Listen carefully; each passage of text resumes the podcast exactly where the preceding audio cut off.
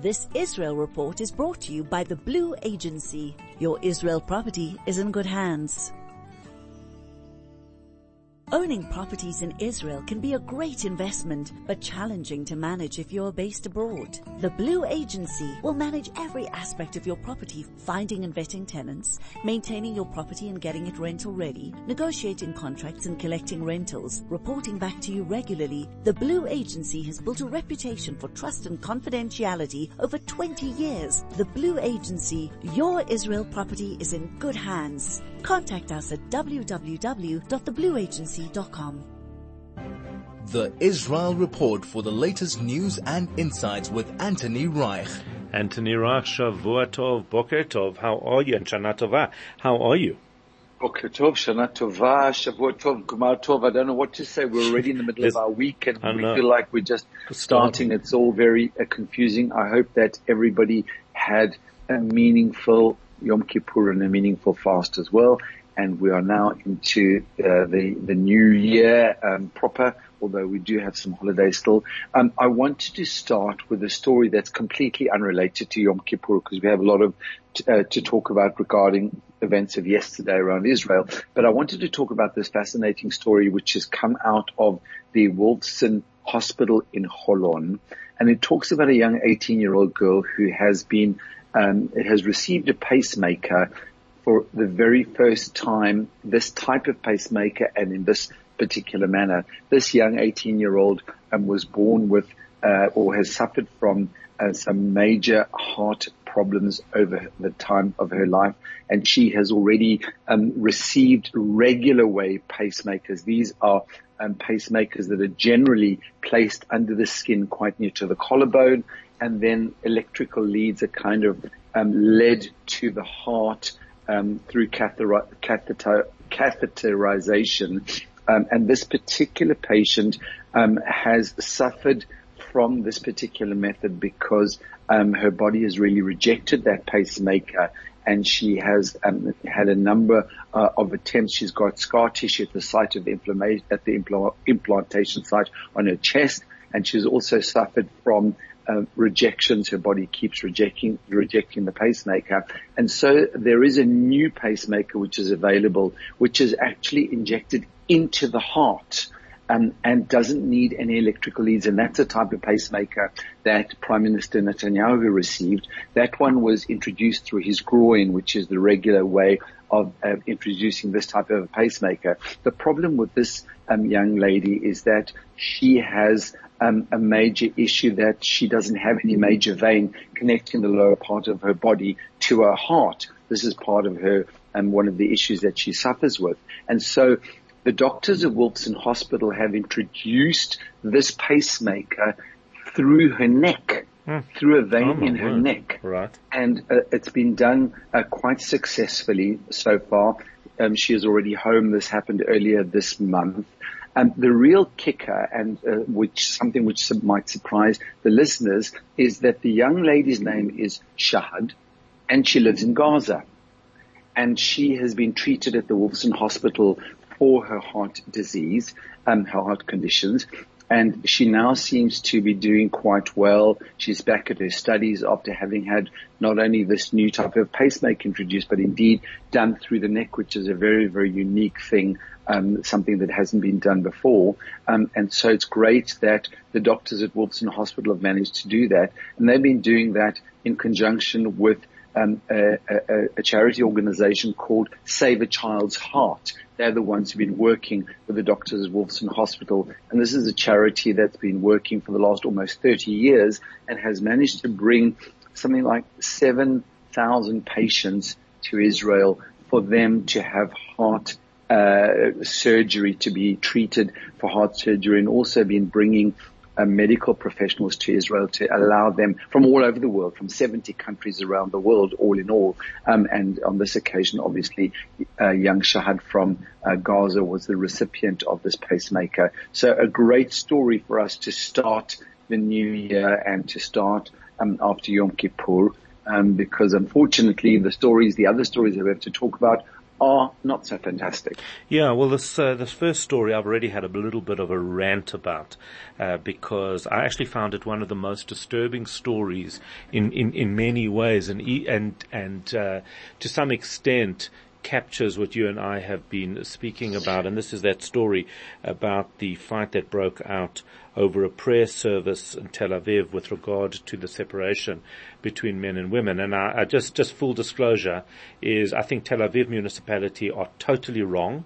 I think that the, whoever disrupted it are um, totally out of line. And uh, I think that this goes very much down to uh, a lack of respect, the fact that Israel is fighting to understand its own identity, and uh, I think it's, it's it's it's it's horrific. I actually am so saddened by this story more than any other stories. When when our enemies attack us, it's sad, it's infuriating, but somehow it doesn't feel as devastating to me as this story feels. Over to you. Um, so there, there's so many different aspects of the story, and I fully understand your rant, Howard, and I do support um, your point of view. I, am taking a slightly different point of view, although um, I think we do agree with each other. Okay. Uh, uh, what happened on the day is that um, this particular prayer service in Tel Aviv has been one that's been uh, held for a number of years. It's not new in the area of Dizengoff Square, um, and uh, the method the modus operandi that has been used in previous years is that it has been one of those prayer services which is separated for men and women. There, there's a mechitza, there is a separator that has been put up. This is all held, by the way, in the street. This is not um, in some sort of a private location. This is a public place in the street. People can come along. It's part of what is um, done quite uh, broadly around Israel and Yom Kippur for those people who don't have an affiliation with the shul, with the synagogue of any sort, and still wish to be part of a service. Um, there are organizations, including local municipalities, that establish prayer services which are quite well attended, and everybody is welcome to come along. As a general rule, the prayer services are run according to Orthodox methodology, which means separation for men and women. And before even Yom Kippur started, there was opposition voiced against the prayer service being separated for men and women. And in fact, this even went to the High Court of Justice before Yom Kippur to say this is not allowed. The protest movement um, uh, uh, challenged the court. Uh, they petitioned the court to say, please, would you stop this prayer service from taking place in that way? With separation between men and women. The court decided not that they agreed with one party or another, but they just didn't want to intervene and therefore refused to acknowledge, to agree to the petition that was lodged by the protest movement. And interestingly, the municipality of Tel Aviv um, decided that they didn't really want to get involved, even though the mayor of Tel Aviv, Ron Huldai, came out saying that he didn't really want separated services to be held in Tel Aviv because he felt that that didn't reflect the liberal nature of Tel Aviv and the city that he wants to run. Um, and he didn't even want police to get involved when apparently there were battles and, and they really needed some policing. He didn't even want the police to get involved. But the thing that saddens me the most is that there's really a very, very simple solution to this problem. And the simple solution is one that I've seen employed in quite a number of different places, which means that you can either have separated men or women or you could have an area which is combined. I've seen services run with three areas, one for men, one for women, and one for people who want to mix men and women. I don't know why that wasn't an option that was employed in this case, which means Everybody is respected. If you want to be separate in your men's section, please do so. If you want to be separate in your women's section, please do so too. And if you wish to sit together, there is a third section for those who wish to sit together. It seems just the simplest of solutions that respects everybody, that allows everybody to do as they wish without infringing upon anybody else's rights. I don't understand why that wasn't employed. And more than that, um, Howard, we've spoken about this before, but this for me is a classic case of everybody holding their own positions without thinking about anybody else. Everybody trying to impose their own point of view on a certain situation without saying, instead of me trying to impose my point of view on somebody else, let me reserve my own rights to do as I wish, and I will allow everybody else to reserve their own rights to do as they wish. And mm, I don't know mm. why we can't find a way of just letting go of this thing of trying to impose our own point of view on other people when really there seems little point in doing so. Yeah, I, I just found it incredibly, incredible. You know, it's so interesting. Yesterday I was reading, um, I was doing some reading and I read about Hillel, uh, the famous sage who returns from Babylon, uh, to go, to go back to Israel. And this is the time, uh, of, of, of the second temple. And he goes back and it says in the, in the Gemara and the Talmud that, uh, Hillel came to teach uh, Israel the Torah that they had forgotten. And I feel mm. like uh, I feel like somebody needs to do that. And uh, it was interesting because I, I, th- I, thought to myself, not that I'm comparing myself, God forbid, to Hillel, but I realized that you know what, maybe diaspora Jews do have a responsibility now more than ever to speak up and say, guys, please, you, you, you, you are losing the plot. You are losing perspective. You don't realize what you are destroying. And maybe from outside, uh, it's easier to see. You know, there's that old saying that you can't read the label from inside the bottle. And, and I really mm. feel that that's where Israel is at at the moment. And, uh, I've been quite nervous to write on this and to talk about it aside from, from on the show, which is my show and people can choose whatever they want to do with it.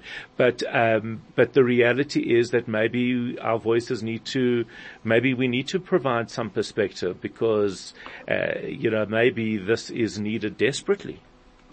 I think I think what's missing from all of this, uh, and I'll repeat what I said earlier. What's missing from all of this is just an ability to see the bigger picture and to say, I don't mind that other people wish to do that because it doesn't harm me as long as they respect my rights to do what I wish. And I think that there is place for that in Israel. I think everybody has the opportunity to do as they wish without necessarily forcing the other people who don't agree with their point of view to do what they want to do. I think everybody just has, there is space for all of us to do what we feel is right and what we feel serves our own purposes. And unfortunately, we're taking that one step too far and trying to impose our point of view on everybody else. And that is never ever going to work. That is a recipe for disaster. And I think that someone somewhere and maybe this is the president, maybe diaspora Jewry might be involved, I don't know. But somebody somewhere needs to come along and say, just everybody do whatever you want and let the other people do what they want. And nobody has to clash over it. It doesn't necessarily have to impinge upon your rights. We can all live together doing as we wish. And I think that there is place for that and I think that that's really the solution is somewhere built around that. Mm. Before we go to the next story, um, Gimple says, if men and women want to sit together during Yom Kippur, let the citizens, let them go to America. I'm disgusted by the Tel Aviv mayor. That's Gimple. Gimple, I share your view, not necessarily to send them off to America. I don't think that's necessarily helpful, but, uh, but, uh, then have another service and, uh, just respect people. I can tell you that they would not be objecting like this if it was another religion religion that uh, that asked for this. Anyway, uh, the prime minister arrived back from his trip to the U.S. Uh, just a short time before Ben Gurion Airport closed for Yom Kippur. So, uh, how is the trip being viewed? I know that he says it was tremendously successful. Was it? Well, um, I don't know how many of you watched the United Nations presentation that took place uh, on Friday morning uh, in New York time. It was around four o'clock in the afternoon Israeli time just before Shabbat. Uh, and of course the reference to the Prime Minister arriving back just before Yom Kippur um, was uh, uh, uh very important because um, for that one day in the year, Ben, ben Gurion Airport actually closes down. Ben Gurion Airport officially closed down at two o'clock on Sunday afternoon, just before Yom Kippur, and reopened last night after the end of the fast. So that is one day in the year when even the airport closes down, never mind the streets and everything else um, becoming deserted as a result of people observing Yom Kippur in their own different ways. And again, you know, everybody has the right to do what they like.